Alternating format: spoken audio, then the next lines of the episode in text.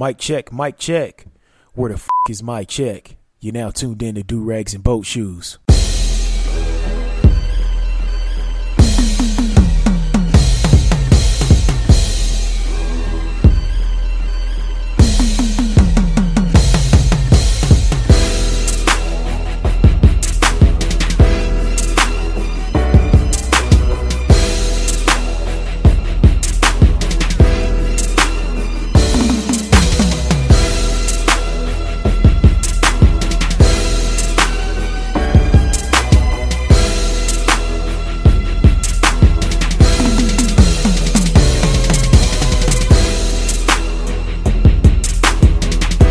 Right, let me go ahead and get this turned down. What's going on, everybody? It's your boy A Double, and you're now tuned in to episode. What is this? 127 of Do Rags and Boat Shoes. I think it is. Yes, 127 of Do Rags and Boat Shoes. So I apologize for the wait. Um, just a lot of things going on uh, outside of the podcast and outside of my uh, nine to five too. Just a lot of home stuff going on. I got. I had to do fucking jury duty. Uh, but luckily, I got dismissed out the jury pool, you know, as always. Um, and it was um, it was odd because uh, you know I, I was reading about uh, I re reread uh, Michelle Alexander's The New Jim Crow, and uh, there's a a whole portion in there about how uh, defense attorneys and prosecutors will uh, kick off, uh, you know, people of color, mainly black folks, out the jury pool, um, you know, based on uh, a hunch, um, you know, what the person was wearing and shit like that. They can discriminate on uh, everything except for, uh, you know, the color of a person's skin. So they could just make up something like, oh, this person had on a yellow polo and some shit like that and get you up out the jury pool. And then uh, I have to say, a rest in peace to my Uncle Charles. Um, I lost him um, last weekend. Um, uh, we put him, um, buried him uh, not too long ago. Um, so that sucked uh, because that was my grandma's uh, little brother, and um, that was the big homie to me. Uh, so we lost him, and it was just tough on the whole family losing him. So uh, it was just, you know, a time to be with family and things like that. And it's always tough going through situations like this. Um, but I know he's in a better place. And, uh, you know, I, I tell y'all this all the time in health over wealth. Hopefully, y'all be listening. You know, without your health, you can't enjoy your wealth. So just make sure y'all taking care of yourselves. Um, you know, if y'all fucking with them, them cancer sticks, leave them shits alone. You know, them cause all kind of problems down the line. Um, my OG, he was he would smoke like a chimney. You know, all through his you know adult life. You know, from his teens all the way up into his adult life, and you know that just caused problems down the line. And so I just really want y'all to be out there taking care of yourselves. And, uh, you know, but that's, you know, why I've been just kind of MIA, missing in action, you know, just being with family and just having different things going on outside of, you know, the podcast and uh, my first, you know, nine to five gig.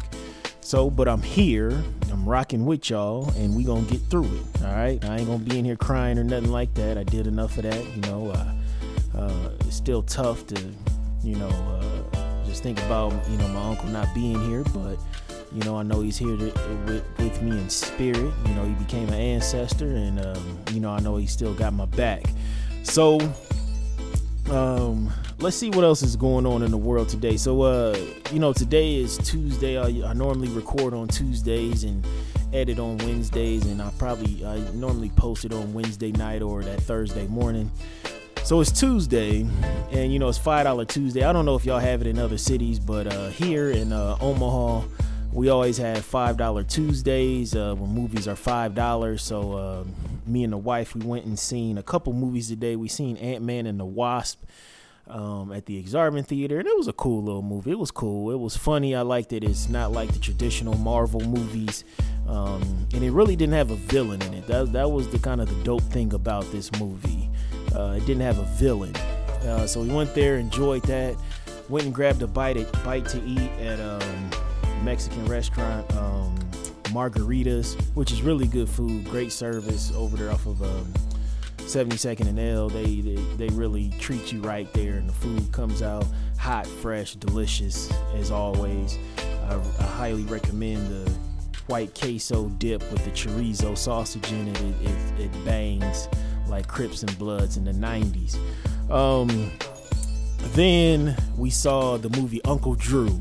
Uh, Uncle Drew, uh, we saw that at the theater by the house, which is uh, the Regal Cinema Theater, um, The Great Escape, and that's up here. We we live in we live on we live down north, which is the predominantly black area.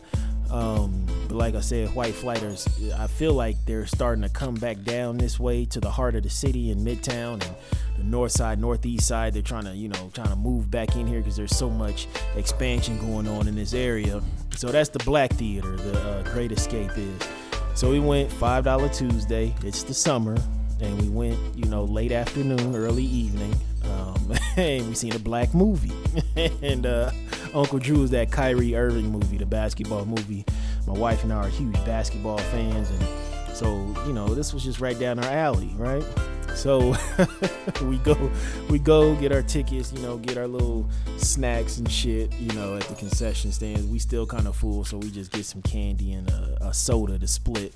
And uh, so we sitting down, like, okay, we'll sit right here. So as soon as we get in the theater, goddamn theater smells like toilet water. Now y'all know how toilet water smells. It just has this distinctive smell. It smells like toilet water, like water inside the toilet, right? Bathroom water. Like, God damn, it's stinking here, right? It literally smells like toilet water. So anyway, we get there and then it just starts piling in, full of kids, and these kids sit behind us and they just chatting it up, just talking, and you know they ain't gonna stop talking. So we go, we we move up, we sit in a row where there's nobody behind us, where it's like a walking row. So we sit there, and uh, and there's a couple of disabled seats behind me. So this uh, this sister, uh, I'm sitting there, you know, getting watching the movie, and this this sister comes in. Well, the credits are still rolling. This sister comes in and she just grabs the back of my chair to brace herself so she can sit down and I turn around like, yo, what the fuck? But I don't say that. I just hit her with this look and, and she don't say sorry or nothing. She just she was with the shits and you know, I I, I down because I, I wasn't gonna start no shit with, you know, a disabled black woman. I just wasn't. I'm just like, okay, this I'm gonna let that slide. And so we got a row of kids in front of us and uh, the movie starts. Uh, it's like I said, it's the credits are still coming on. You know, the uh, interest of the film is happening, and three kids just snap their necks. You know, trying to look at something behind us, and I'm like, okay. And it hit our noses. We smell cabbage and bacon. And I'm like, yo, it fucking stinks. And my wife is like, what is that? So we look back at the disabled row that was behind us. And you know, the disabled row is like those two seats by themselves. Then there's like a seat by themselves. So somebody who's able bodied can sit in it, and then somebody in a wheelchair can sit next to it.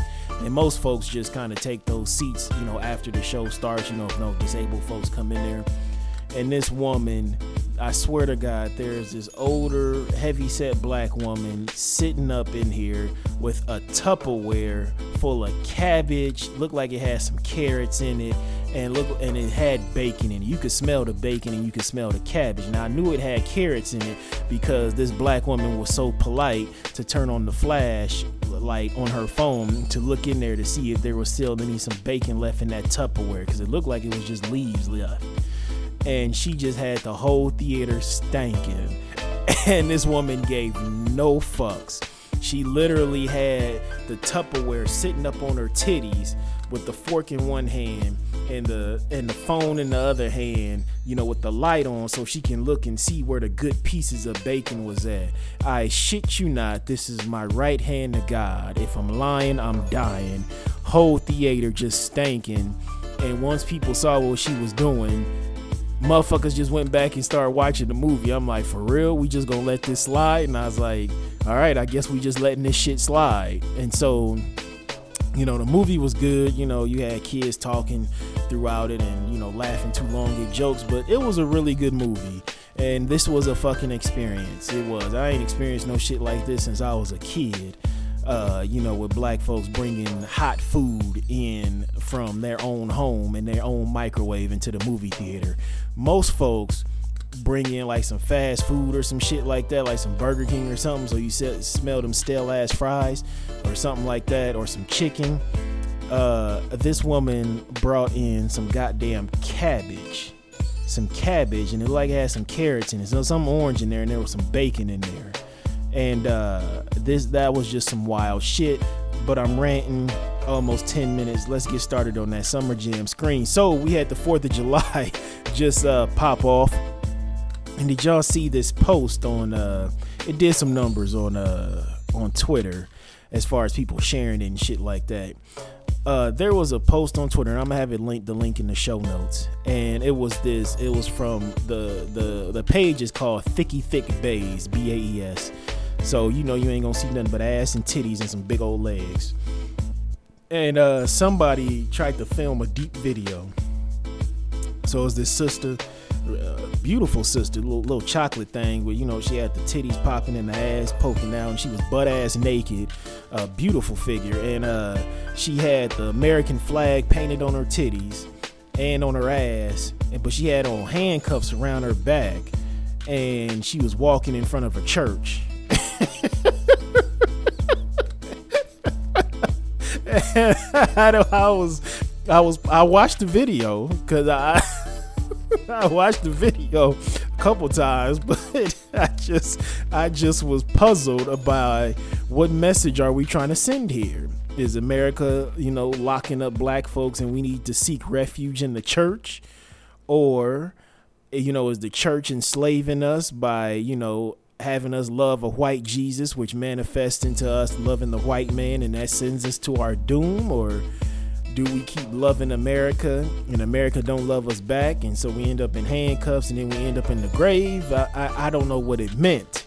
I got so many questions. I just don't know. I just feel like I need to find the author or the director of this video and ask this brother or sister a few questions because I need to get to the heart of the matter because I'm puzzled.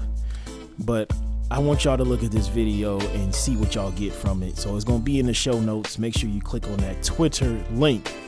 All right. So did y'all see um, Oregon State Representative uh, Janelle Bynum? This is a black woman who's a legislator up in Oregon. She had the cops called on her while she was canvassing in her district. Um, and you know, as a white woman, they called the cops on uh, Representative Bynum, you know, because her black ass looked suspicious, you know, in this white flight area, speaking with neighbors and going door to door, trying to secure her seat, you know, for the upcoming election, and to speak about issues facing the people of Oregon.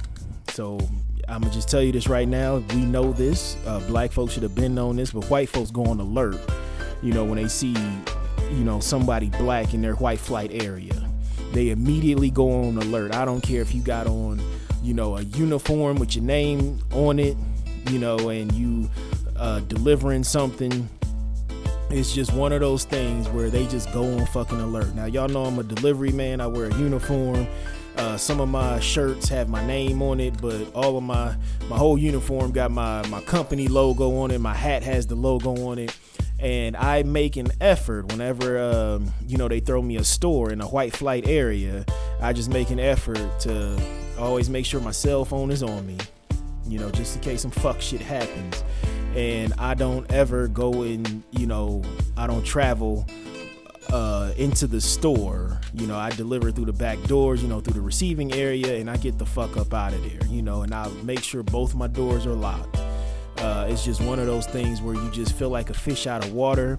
There's been a couple times when I, you know, traveled to the front of the store, you know, to take a piss or to, you know, grab like a Gatorade or a, um, um, a body armor drink, you know, a sports drink or something on these real hot days, and I ain't got no more in my uh, my cooler that I have in my work truck, and uh, you know, even then, you kind of get those looks like what is this colored fella doing way the fuck out here on the outskirts of the city? This is supposed to be our utopia. You see what I'm saying? This this is supposed to be the help, and he's only supposed to be in the back. So, you know, I'm all, I'm I'm always on alert when I'm in those situations in a white flight area. Always, no matter what. Um, when I'm ten toes down, my head's on a swivel, 360 damn degrees. But um, back to Representative Bynum. Luckily, you know, the sheriff deputy uh, that came out wasn't a race soldier, so uh, Representative Bynum wasn't hurt. Um, he wasn't a race soldier, so she wasn't hurt. That's a that's a blessing right there. And Bynum actually got a hold of the woman who called the cops on her, and they hashed it out. And I'm gonna say hashed it out until she bring her black ass back out in that white flight refuge. That's what I'm gonna say right now. But what I want y'all to do is click on the link in the uh, show notes, and uh, it's from Oregon Live, which is I guess like their newspaper or something like that and they they have a YouTube uh, clip which is of the audio of the 911 call, and the white woman who called, you know, she was, you know, we gonna call her protect my cul-de-sac Patty. You know, she said that she did not rec- recognize the woman, so you don't even recognize your own state representative. That's that's one. That's where you're lying. But hey, she could not. She could be politically immature and politically ignorant. And she also told the 911 operator that most people are out of town in that area during this time. You know, so show the black woman Representative Bynum could be casing houses. So kind of peep that language, you know what I'm saying? She's talking about she didn't know who the woman was. She ain't never seen her before in the area. And then most of the people were out of town, so she's casing the area. So she's painting this woman as a burglar you know, or some head of some uh, some nigger ring that's out here, you know, breaking into houses out in Oregon, you know. So praise God, honestly, honestly, m- most praise to you know, praise to the Most High that you know some trigger happy race soldier didn't show up and blow this woman's brains out. You know, that's that's just a blessing right there. Um, yeah, but definitely click on that link and listen to the language that this woman uses in the uh, audio clip for the 911 call. Um, let's see, your man's uh, Tyler Pitzel. Shout out to my man Brandon. Um, he, he sent me this link. Uh, he's back in the news, and Tyler Pitzel, if y'all don't know, this was the guy who was uh, high off of whatever, and uh, he was uh, beating the shit out of his mom and daddy. Then some sheriff deputies showed up, and he was shooting at them, and I think he hit a couple, and uh, and somehow, some way, his lawyer pulled off pulled off a finesse to say that he needs to be tried as a juvenile because I think at the time he was 17. This man is now 18 years old. And uh, he's back in the news for giving false information about a bogus robbery. So he's lying about some kind of robbery. He said that he was robbed. So, um, you know, he's about to be tried as a juvenile for that shooting and injuring those, those deputies last fall. And um, Right now, he's being ticketed for giving false information as an adult because he's 18. And they did an interview with our uh, sheriff, uh, Douglas County Sheriff Tim Dunning, and he was pissed about the whole thing uh, about him being tried as a juvenile. And uh, so his, his, dick got hard when he uh, was talking in this interview in the uh, show notes links, uh, saying that he's going to be tried as an adult and see how the, the, the, the uh, system works for adults and shit like that. So they're going to try to do everything they can to get this man up under that jail, even though this is just a false information charge. They're gonna do something to make this uh, this redneck's life a living hell. So we gonna see how this plays out. But I know Tim Dunning, the sheriff, he had a hard on for this uh, for this uh, big goofy uh, redneck who was uh, beating the shit out of his mama and shit like that. But um let's see what else is going on. Uh, moving on, let's see. Uh, I don't know if y'all saw this story, but um, in Philadelphia, there is a playground that is actually a burial site um, for free blacks uh, back in the uh, 1800s up until about 1864. Uh, so it's going to be there's actually a playground right now. Kids are playing on, and uh, it used to belong to a church, the African Methodist Episcopal, Episcopal uh, Church. Um, and they actually a free slave um, actually found that church and he bought a plot of land to start uh, burying free blacks because you couldn't bury um, black folks within the Philadelphia city limits and let alone in a you know a white cemetery. And so up until about you know 1864, they were burying folks there, and then um, the burial site started to become run down, and so the church sold it to the uh, city and so now it's a playground there. So now they're gonna throw up a placard and uh, with some words honoring those buried at that playground, I guess. Um, but I think the the article was saying that uh, a lot of those bodies are stacked on top of each other, and some of those bodies are only buried about 18 inches deep. That's only a foot and a half deep. That's crazy right there. And Uh, but right now, a playground is over the top of it, and you know, little kids just up there playing and shit, and it's just it's just so disrespectful. I feel like something more should be there, but they're gonna call it the Bethel Burying Ground Historic Site, and uh, I just feel like only thing they're gonna put up is like a placard with some words up there, and uh, and you know, and keep a playground there. I just I don't know. That's just so disrespectful, and the reason that there wasn't any headstones there where it was illegal for black folks to have headstones you know that's that's even some more fucked up shit so um, I, don't know how I feel about that because on top because first you got little kids just playing on a burial site so that's just disrespectful right there and then you know they're gonna make it a historical site but it's only gonna be like a small portion of uh, the playground. So that's that's some fuck shit. And they known about these bodies being buried up under there um, I think as early as well, about 15 years ago, 2003, or is it 2008? I can't remember. Uh, but it's in the article, it's in the show notes links. Um, and I keep on mentioning the show notes links because I really want y'all to go through and read some of these articles because they're very interesting. And I want y'all to kind of form your own opinions and things like that.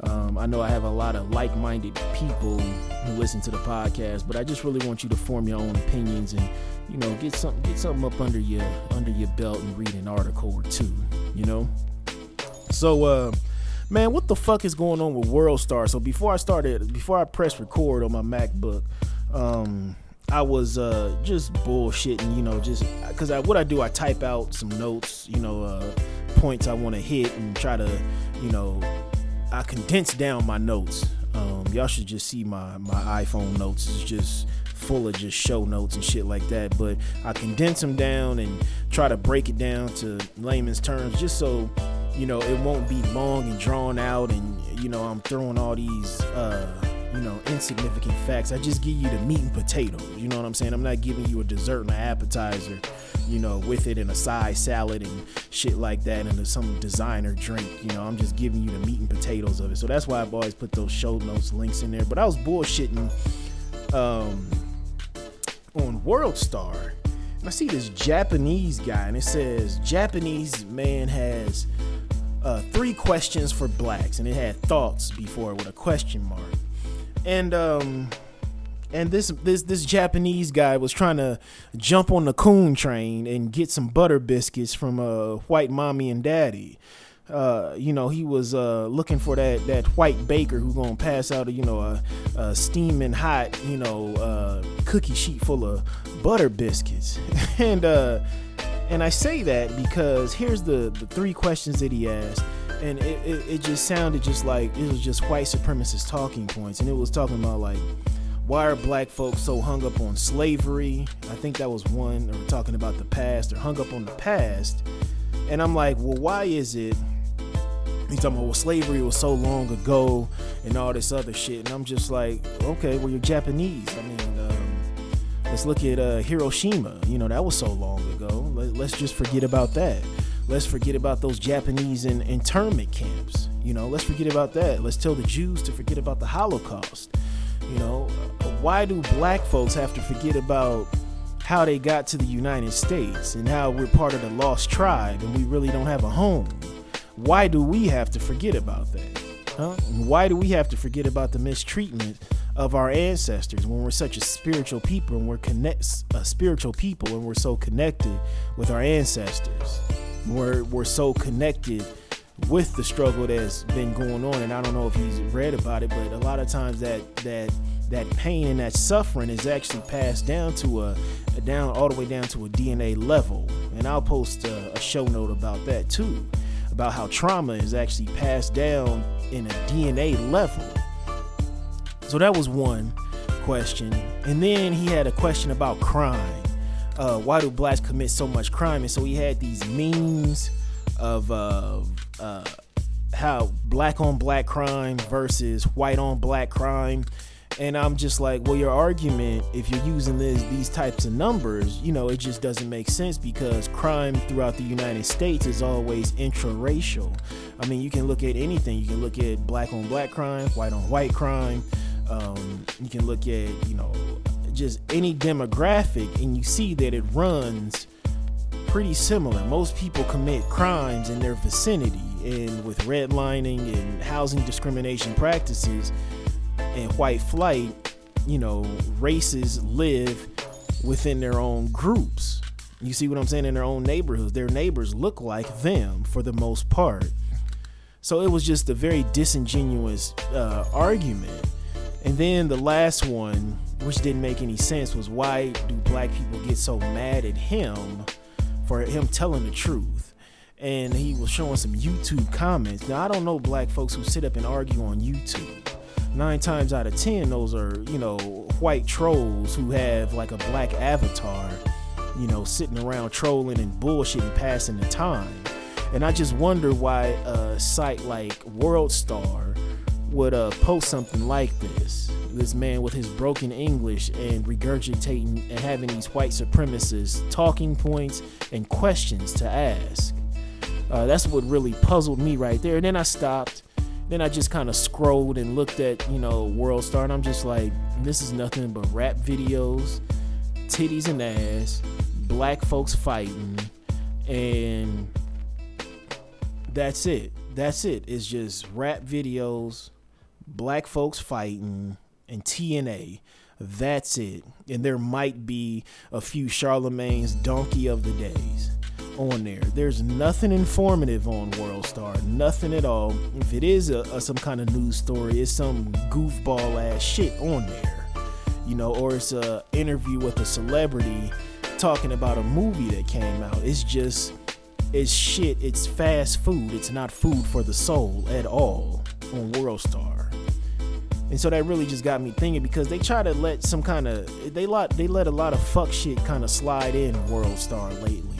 I just been seeing some shit that just kind of makes me scratch my head and just be like, what the fuck is really going on with WorldStar?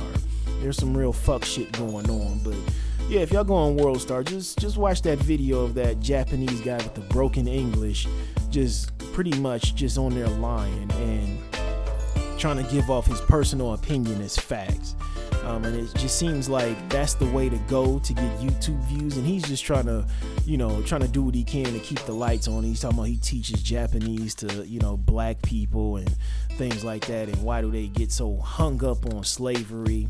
and uh, why don't they, they focus on other parts of the past like uh, the civil uh, what was talking about uh, world war ii and things like that it was like black folks do uh, talk about other things uh, you know besides slavery you got jim crow you got redlining you got the lynchings that were that's still going on today you have legal lynchings and you talking about hung up on the past i mean black folks are still trying to fight for rights but we have the dred scott decision that basically says that um, no black man has any rights that a white man is bound to respect. And it still goes on to this day.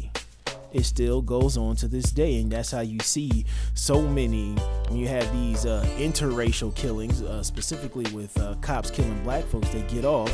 And then uh, months down the line or years later, they just cut, cut the family a check to forget about it that's just how the process goes. But I just feel like a broken record. You know, I don't really like to you know, try to uh, give out counterpoints to uh, stupid points, but this guy was just sitting up in the bakery thinking he gonna get him a goddamn butter biscuit with a side of, you know, some fried rice or some shit like that. But it's one of those things where it's like, what are you trying to prove here?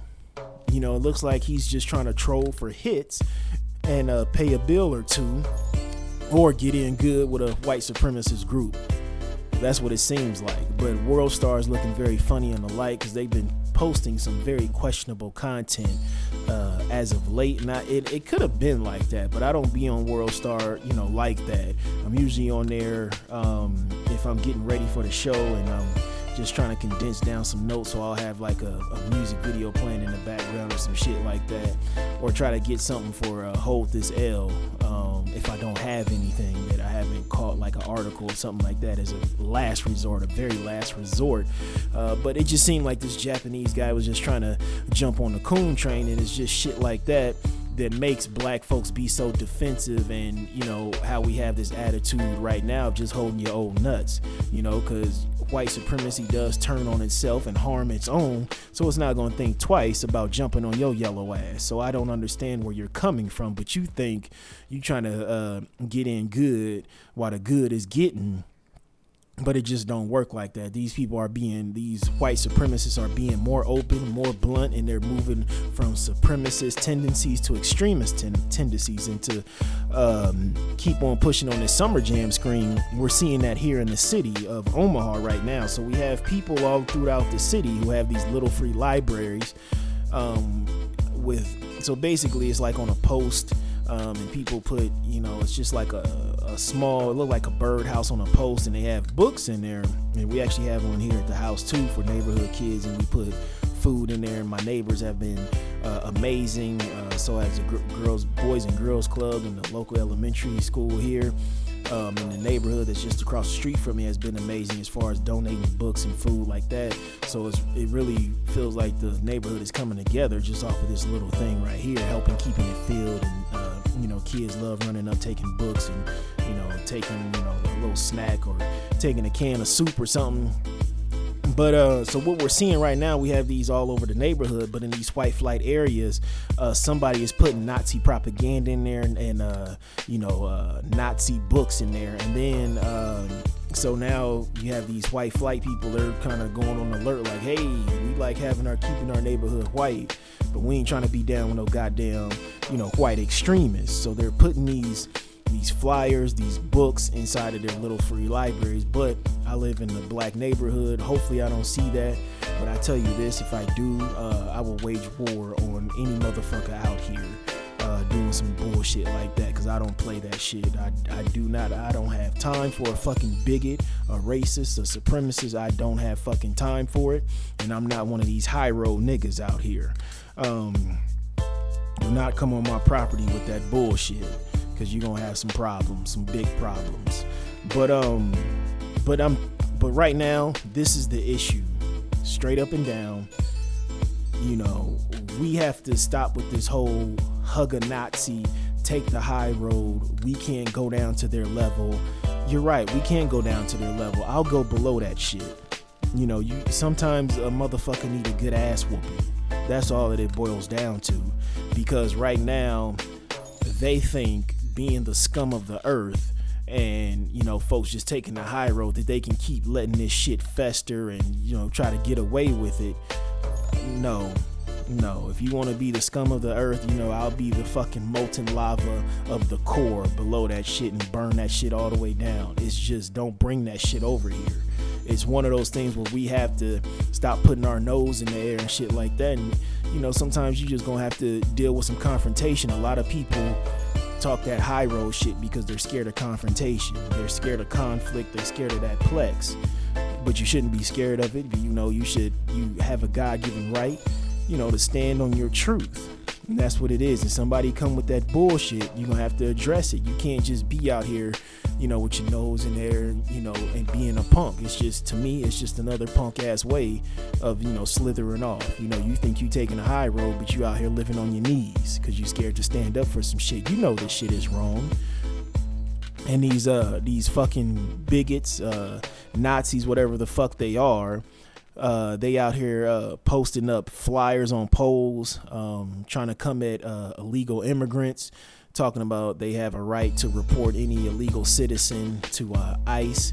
You know, they're posting these flyers all around here. It might just be some punk ass kid posting them flyers, but you know, you catch that motherfucker. You know, uh, you know, tap him one time. You know, get you know, punch a motherfucker in his throat you know, one good time and just try to clean that shit up. Don't sit down and try to reason with somebody who's full of hate. That's just something you can't do. You know, even uh, I was watching the, uh, the the the comedian Godfrey was talking about uh, how the cells in our bodies. He was talking about how black folks, you know, be out here marching and you know holding up signs and shit, and how it doesn't do anything and he was talking about how the cells in your body he's like could you imagine that like if an illness comes in and then the cells in your body don't fight it you know to get it the fuck up out of there they just march and pray and hold up some signs And it, you just really think about it on that level. Your body knows to fight, and you don't. You you want to be out here, you know, holding hands and you know on a chain link and holding up goddamn traffic. You know, doing everything but the inevitable, which is fighting. There is sometimes you have to fight. Sometimes you do. Sometimes you have to fight. And right now, with what's going on right now with this administration, with the Cheeto in chief, just so many people just feel so emboldened. And uh, it's one of those things where you have to make racists f- afraid again. You really do. You really do. You really have to, you know, break your foot off in a bigot's ass. And that's just the motto, you know, from here on out. From here on out, you got to break your foot off in a bigot's ass. But I do feel like I'm ranting, but um, it's one of those things where you know, uh, a lot of these folks in these white flight areas, they're just contacting the news and the Anti Defamation League and saying that they're not going to stand for it. Well, you know, put a fucking camera up or, you know, patrol your fucking area or get on some of these fucking these Reddit rooms and, uh, you know, see what you can find out. You know, really unmasks these motherfuckers. And you'd be surprised who turns up, you know, once you shake that rug a little bit. You'll see see who's out here really being fucking uh, white supremacists. But it's one of those things where you have to stop taking the high road. You just gonna have to punch a motherfucker in his throat or break your foot off in somebody's ass. You really do. That's what it boils down to. Somebody steps foot on your property with some hateful shit. You you gotta get them up out of there. You really do. You gotta you gotta walk it like you fucking talk it. But my nigga Hove, what you gotta say? Don't be the next get tested on that summer jam screen. I smoke rocks. All right, so moving on to selling hope like dope. Um, thank you, Tyrone Biggums, for that lovely intro. Speaking of crackhead behavior, uh, man, I was just up the up the street. Uh, I'm recording this segment a little bit different at a different time. Uh, normally I record on Tuesdays, but I had some stuff go down, so I didn't finish recording on Tuesdays. So now it's fucking Saturday was was midnight, but um Friday so sat t- technically Saturday morning, but uh, me and the wife went up to uh, supermarket, went up to Baker's, and uh, they had a sale on shrimp, and it was uh, what was it, four seventy seven uh, a pound or whatever. So we cleaned up on that, and uh, so when we was leaving. Um, shout out to Pimp C, rest in peace. You know, teaching us about iodine poisoning. So, but when we were leaving Baker's, there was his brother walking fast behind us. And then, uh, I mean, just speed walking. This nigga, he had a hand basket and he had like three rolls of them big ass of hamburger meat, them big ass 80 20, you know, them, that hamburger meat that's, that fucking cooks all the way down because there's so much fat in it. That cheap ass hamburger meat. He had three of them bitches in a hand basket and he just walked smooth the fuck out and stole them. And uh, the nigga, the getaway driver, this nigga was sitting in the front seat with a beer. I'm just like, man, niggas out here doing bad. I was like, God damn, man. Man, niggas out here ain't doing too good, boy. But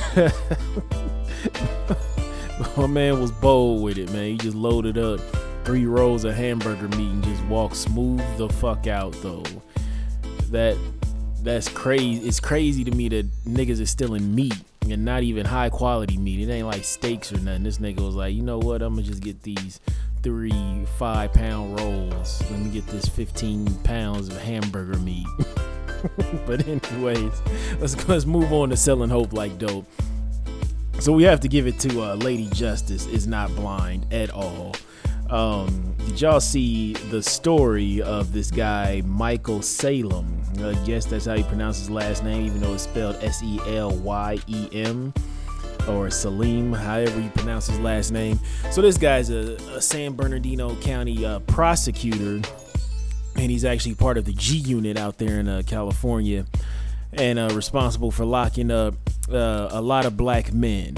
And uh, this piece of shit was uh, spewing some some racial rhetoric or whatever you the fuck you want to call it. He was just being himself online under his government name at like a dumbass. And so people uh, saw that he was talking about excuse me, he was talking about Maxine Waters and how she's some sort of cunt. And then he was talking about Mexicans. You know, he was basically typing comments on like you know different like uh, Facebook uh, memes and shit like that. How most of these folks do. And uh, I don't know what he thought he was hiding behind because he didn't have a dummy account or anything like that. And so now he's being he's suspended right now while they look into uh, while they investigate these claims and these allegations against him. But this just goes to show the type of people who are, uh, you know, upholding the law, so to speak. I mean, how many times have we uncovered and seen different stories come out about police officers uh, being uh, part of the Klan or white supremacist groups?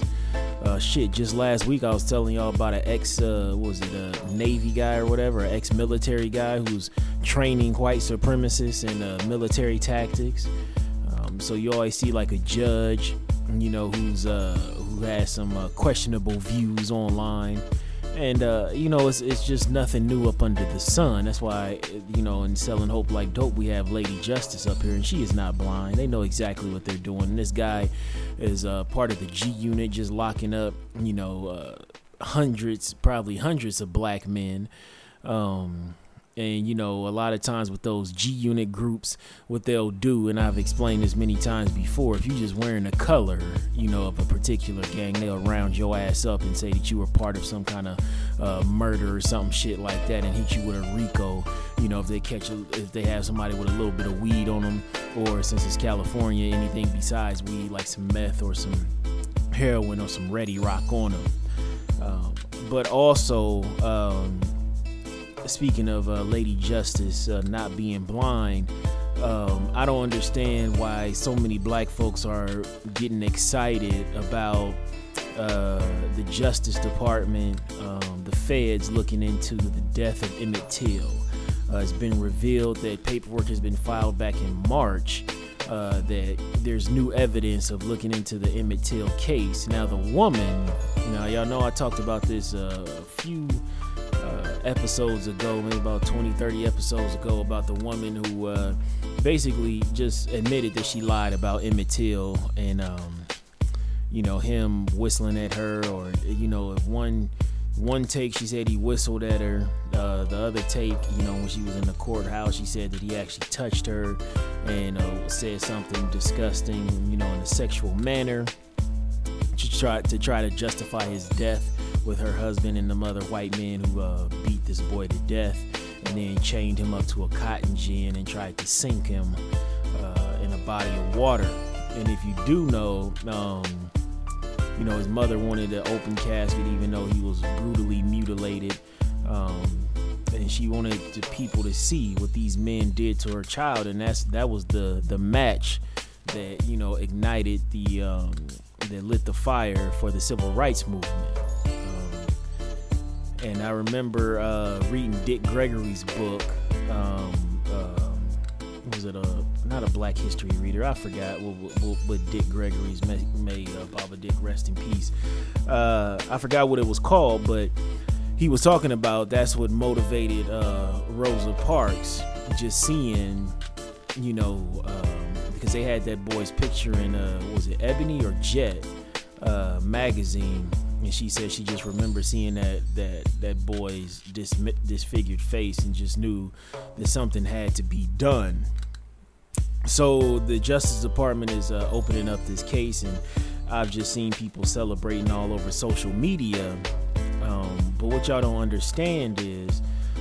Um, America has always done little symbolic bullshit like this, you know. And the woman who lied about um, Emmett Till. She is still alive, I believe so. But this woman done lived a full life. She done got grandkids and great grandkids.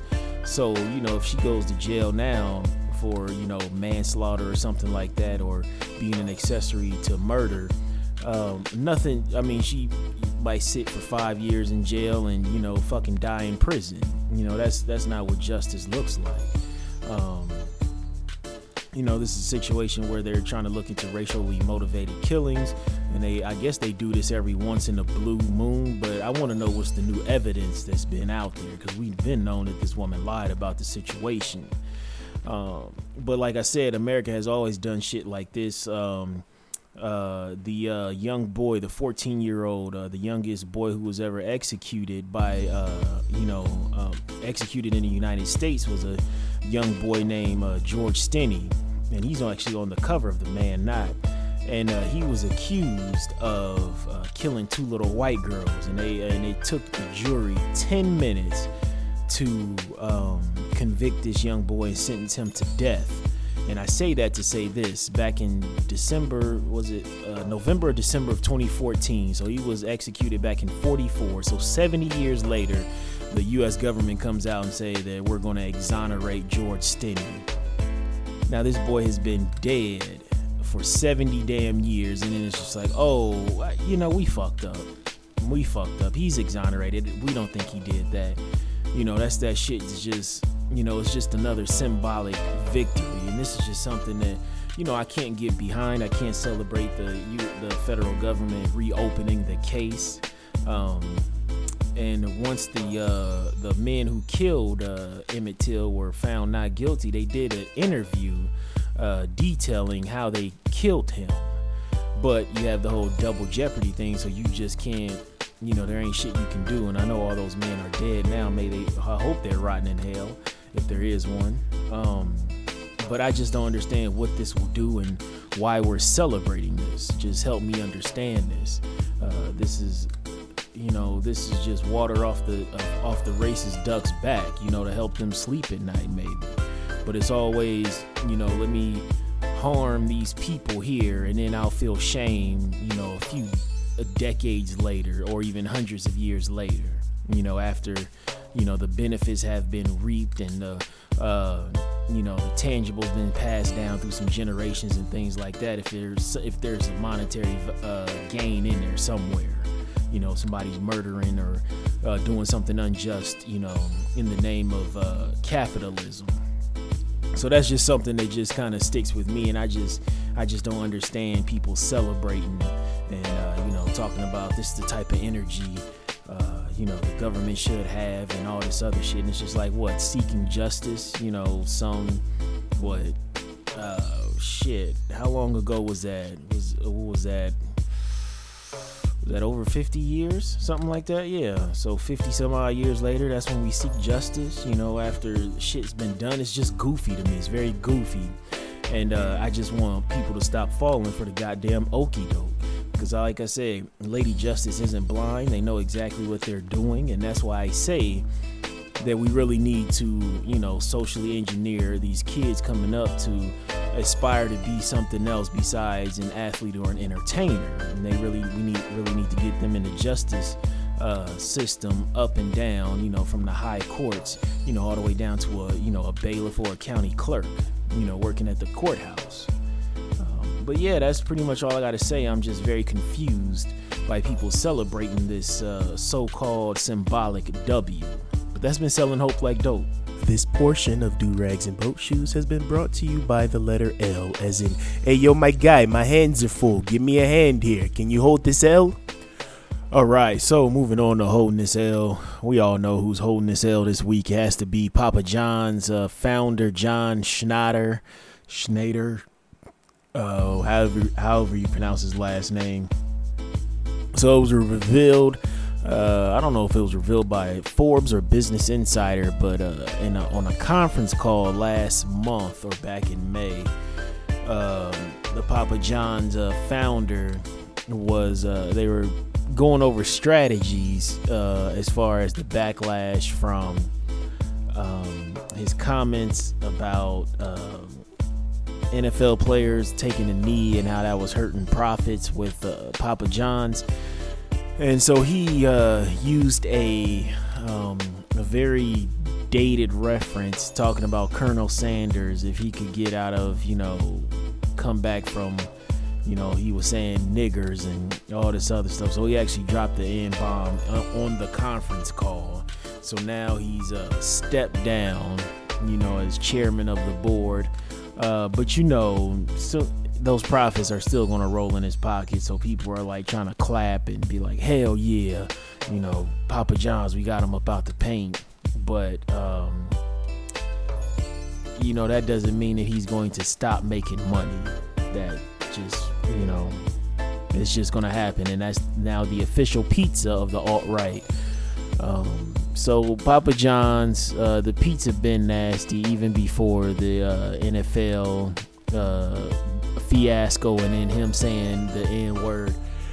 Saying the word niggas. I'm sorry, I'm tired as fuck. But um, it's it's he just really has to hold this L. Just just lo and behold, just hold this L. And I don't want y'all falling for the okey doke once they start, you know, sending out them mailers and some coupons, um, talking about you can get some chicken wings or some uh, boneless wings uh, for a dollar if you buy a large pizza for two dollars. Don't don't fall for the okey doke. Do not fall for the okey doke. And now it just makes so much sense, you know, with. Uh, the Papa John's founder and how he had this so-called gripe with uh, NFL players knee taking a knee. So yeah, you see where that's coming from. It's coming from a, a true and dark place in his heart. Uh, so this man is a is a bigot, and uh, it does not surprise me because the pizza always been trash. But uh, John Schneider, Schneider, uh, whatever, however you pronounce your last name, you're gonna have to add some L's to that because I need you to hold this L. Thank you. You win. Perfect.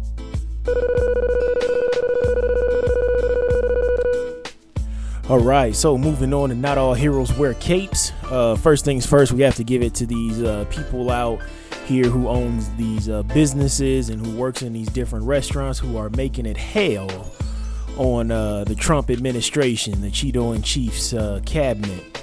Uh, I love the energy of these people um, giving these folks in the administration a hard time because they think them aligning themselves with evil is you know just a nine to five job. They can you know go home once they leave the white house and shit is all gravy. But these people are catching hell and they need to continue catching hell you know until shit is made right until they show some sort of remorse or some re- regret for taking these jobs. I know you have to do what you can to keep the lights on but you don't align yourself with evil and um, you're in the highest office and you out here running around coming up with these bullshit ass policies and just doing the devil's work and you think shit is sweet once you step off the White House lawn. It's not sweet, and I appreciate the energy of you know people who own restaurants, um, you know bartenders. Um, there was uh, one of them motherfuckers was at a sushi place, and he had to throw away all of his food because somebody gave him a hard time who worked at the place, and he didn't know if they you know spat in it, shat in it, uh, whatever. So uh, keep that energy because ain't none of this shit normal.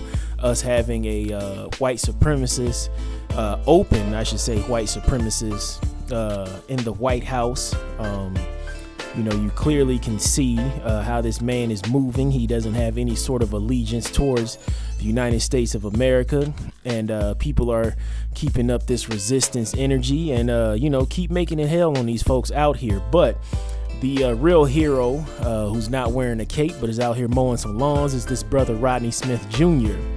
Uh, this Alabama man started up a nonprofit and he's embarking on a journey to mow 50 yards in 50 states uh, to raise awareness for those that need help in communities across the country. And his brother made his uh, pit stop here last week and he helped out a sister who couldn't mow her yard. She's a homeowner uh, due to uh, how steep the hills are in her yard. And he had a couple. He had a help from a couple of cops too, who reached out to him uh, once they saw that he was going to be in Omaha mowing yards. So they came through and uh, helped him out uh, mowing lawns. I think they did a couple more. I think it was a total like three people they mowed their yards and things like that. So he started up a uh, nonprofit, this Rodney Smith Jr and uh, it basically gets kids out and about in their communities and mowing their neighbors' yards and uh, helping. So basically, helping out veterans, elderly, um, single women, single parents. Uh, you know, who may not just have the time to go out there and, uh, you know, trim up their yard, mow their yard, trim the edges, and things like that. So, uh, just nothing but love and respect to that brother there because in these uh, divisive times, you know, it's always good to see somebody out there trying to be a beacon of hope with a kind heart. So, not all heroes wear capes. Uh, some of them be out here mowing lawns for free. So shout out to that brother Rodney Smith. All right, so moving on to the last segment of the show health over wealth. You know what I say without your health, you cannot enjoy your wealth. So, this quote is a Kenyan proverb, and the quote goes like this Peace is costly, but is worth the expense. Peace is costly, but it is worth the expense.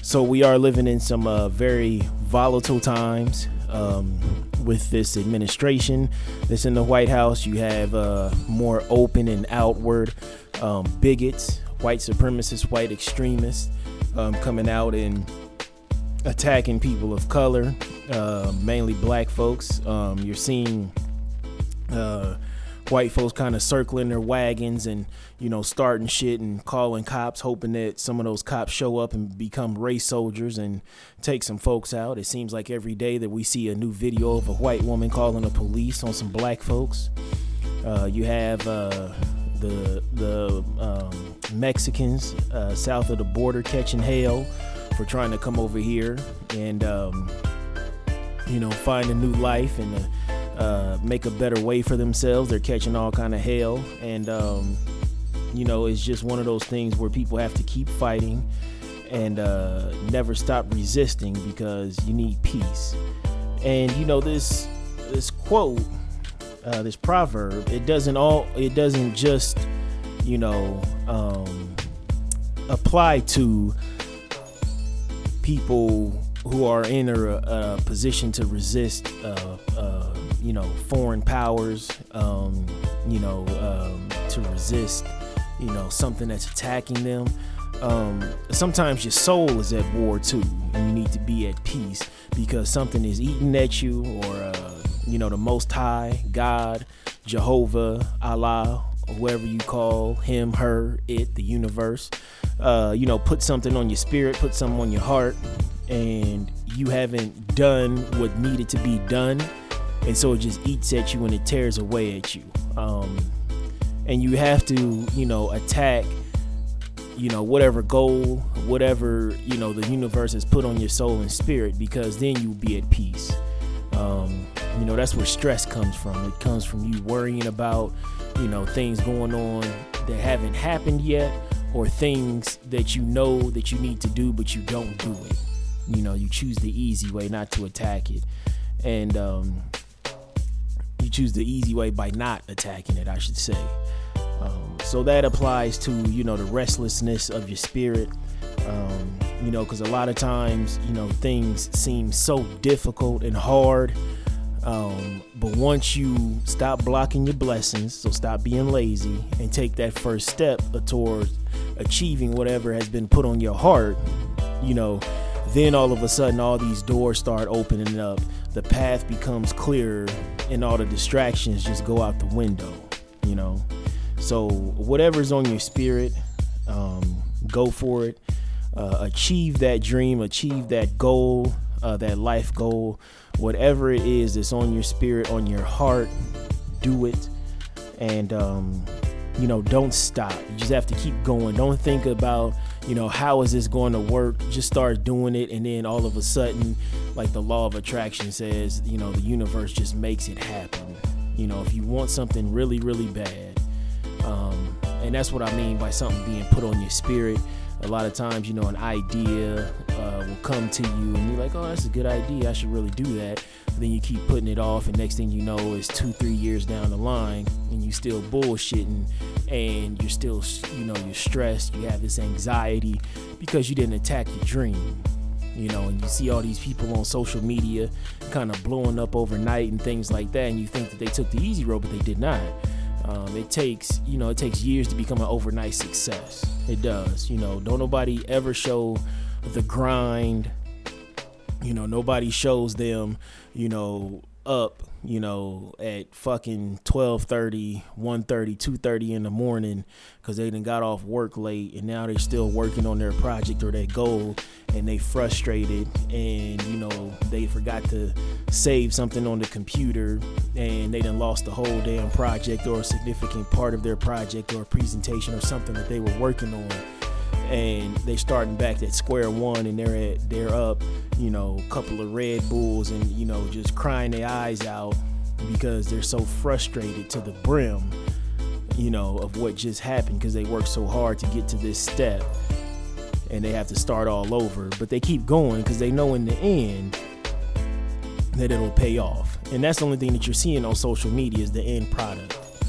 Unless somebody's just out here scamming and then all of a sudden you see that Instagram account, you know, disappear, that Twitter account disappear, and then next thing you know, you can see on Baller Alert that this person, you know, was out here scamming, you know, taking credit cards and debit cards and you know doing all this fake. Uh, you know, uh, electronic uh, funds transfers and shit like that. Or they out here, you know, busting the asshole wide open and, you know, getting fucked and sucked up by a sugar daddy or something like that. And I say sucked up because, you know, there's a lot of Negroes out here, a lot of grown men who are sugar babies too. You know, so there's a few of them out there that's, you know, gay for pay, you know, be busting them cheeks open, you know, to get a pair of Yeezys. There's a, there's a few of them out there, and then they be getting on the gram talking about rise and grind. And it's just like, you grinding on something, my G. You grinding on something. But I just don't want my listeners to di- to get discouraged, you know, seeing everybody supposedly living their best life on social media. You know, because you're only seeing the end product, you're not seeing the behind the scenes, you're only seeing people's highlights. You know, everybody goes through the same thing. Everybody has the same amount of time in a day, 24 hours. You know, uh, so it just matters what you do with it, and uh, try to find your peace.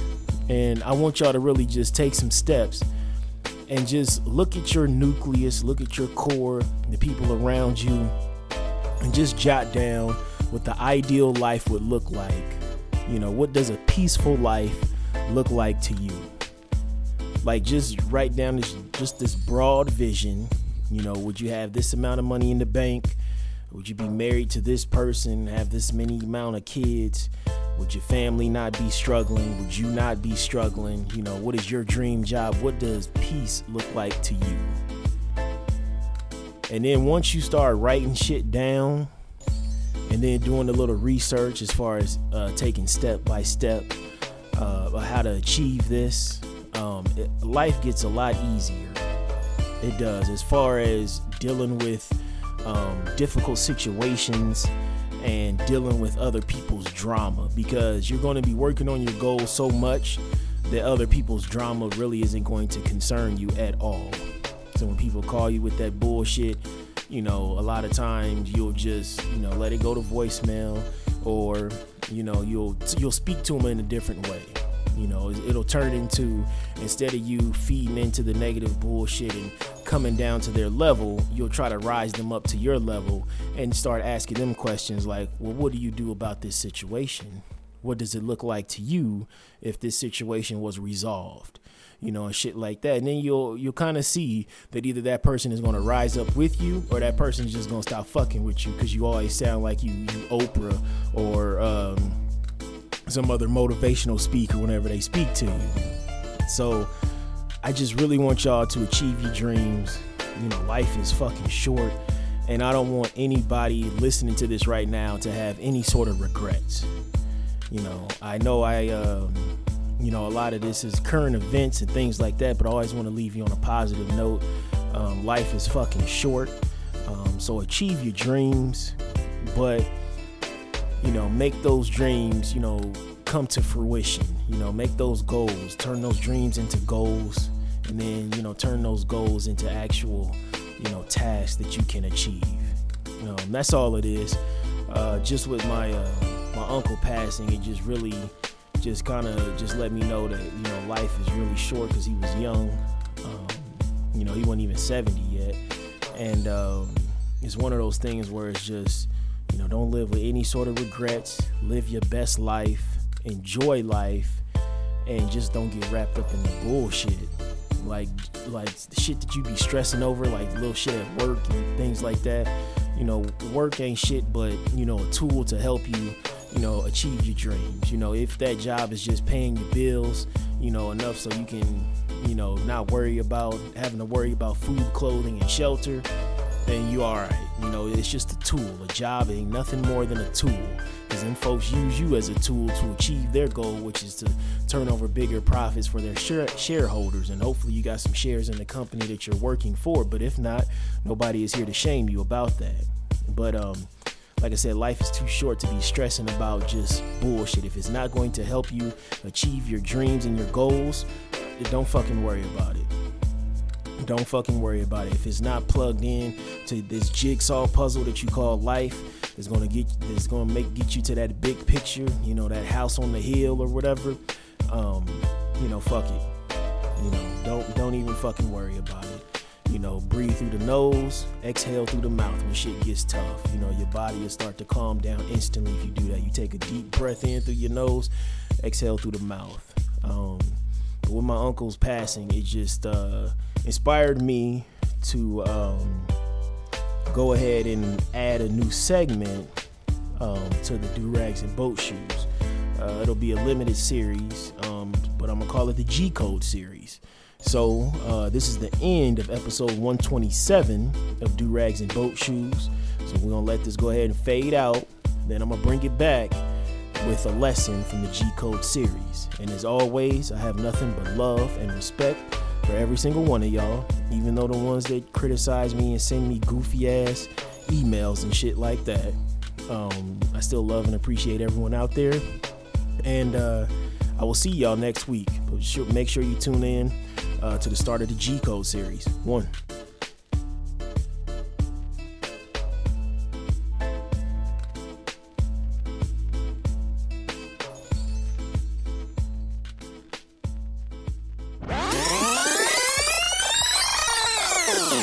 Welcome to the G Code. Code. Code. All right, thank you to myself and Tyrone Biggums for uh, doing some work, some mo for me for this uh, limited series I call the G Code. Uh, G Code, Gangsters Code, the Gentleman's Code, the Guy Code. I'm not telling anybody out here to, uh, you know, try to be a triple OG out in these streets and, you know, gun but a Korean, uh, you know, uh, liquor store owner or uh, push over a bank or bust some shots at the cops. It's just keeping it 100. That's what we're gonna do in this series. So, in lieu of my uh, uncle's passing, one of my OGs, uh, one of the many men that were in my life who kind of gave me some principles and uh, some stones to stand on, I feel like I'm a, you know, honor him and do that for y'all out there, for my listeners out there, especially my uh, my young boys out there. Uh, you know, I call myself the young OG because I'm always giving advice to those younger than me, and hopefully they don't make the same mistakes that I did or some of the mistakes that some of my OGs made um, that I learned from. So it's going to be a limited series. It's always going to be after each episode of Do Rags and Boat Shoes, and we'll get started with uh, the first one, and that's being a man of your word. That's the first G code, being a man of your word. All right. So being a man of your word is just always keeping a promise. Uh, you know, just doing what you say that you were going to do. Uh, it's easier said than done. Uh, I think a lot of times, uh, a lot of us men are scared to say no. I'm gonna tell you something. No is a complete sentence, and I'll break that down in another. That's another G code right there. But I'll break that down in depth on another um, episode of uh, the G code series. Um, but you know, you have to be very selective with the promises that you want to keep. You know, you can't be out here just uh, all willy nilly with the promises and things like that. That's when you start looking funny in the light and you start selling hope like dope, and people start looking at you like you're unreliable. All right? So you can't be out here selling that hope like dope, you know, building people's hopes and dreams up and their expectations of you, and you just let them down. All right?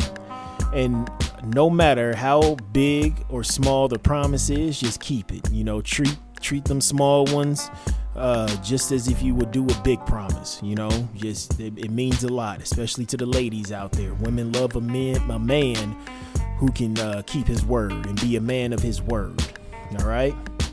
And uh, once you commit to something, always put a reminder somewhere, either on a calendar that you have somewhere, or easier, set an alert on your phone with the calendar. And you know have the alarm go off uh, you know to remind you about this promise that you kept whether it's helping somebody move um, you know uh, being a you know a supportive gym buddy or something like that. You know you got a you know a chubby friend who you know trying to lose a little bit of weight and you want to you know hang out on a class and help them out to give them some moral support you know uh, just make sure you keep an alert in your phone. Uh, that helps me out a lot and no one likes excuses. So be careful with your words and what you commit to. Like I said, you can say no. It's okay to say no. There is nothing wrong with saying no. Don't spread yourself too thin. And I'm going to tell you something nobody likes somebody who was always making excuses as to why they couldn't get something done. You look weak to other men and you look weak to women too. Okay? So stop making excuses. Just own that shit. All right? And you have to be when you're making a commitment or a promise whatever you uh, you're doing with another person be very specific about the promise that you're making. Don't be vague. People will try to take advantage of you if you're vague okay? You always want to be very specific like if you're helping somebody move you're just like hey i'm gonna help you move all these large appliances. You know get them loaded up in the u-haul. We're gonna head over to the new place and i'll get them unloaded for you I'm not about to help you wrap up all these glass glassware dishes and all this other shit. And I'm just gonna help you move the big heavy shit. You know, the couches, the appliances, you know, things like that. The washer dryer that's under, you know, appliances, just the big heavy shit. You ain't about to be sitting up here, you know, wrapping up uh, glassware and shit like that. You ain't about to help nobody unpack nothing. You just about to move the shit, the big shit that you said you was gonna do, so you can go on about your day. So you have to be very specific, because if you're not, people will uh, take advantage of it because they hold that over your head. But you said you was gonna help me move. And it's just like, nope. Remember, I said I was going to help you move the appliances and all the very large, heavy items. So that's just an example right there. So it's not, it's not that hard to be a man of your word, um, and you always, always have to be a man of your word when it comes to money. Now, y'all remember a few weeks ago uh, Dame Dash finally caught up with Lee Daniels, and Lee Daniels was looking funny in the light at that Diana Ross concert with that shawl over him, that green shawl over his shoulders. Because Dame was up in his face, like, yo, I loaned you $2 million, and you've been ducking and fucking dodging me for the past however many years.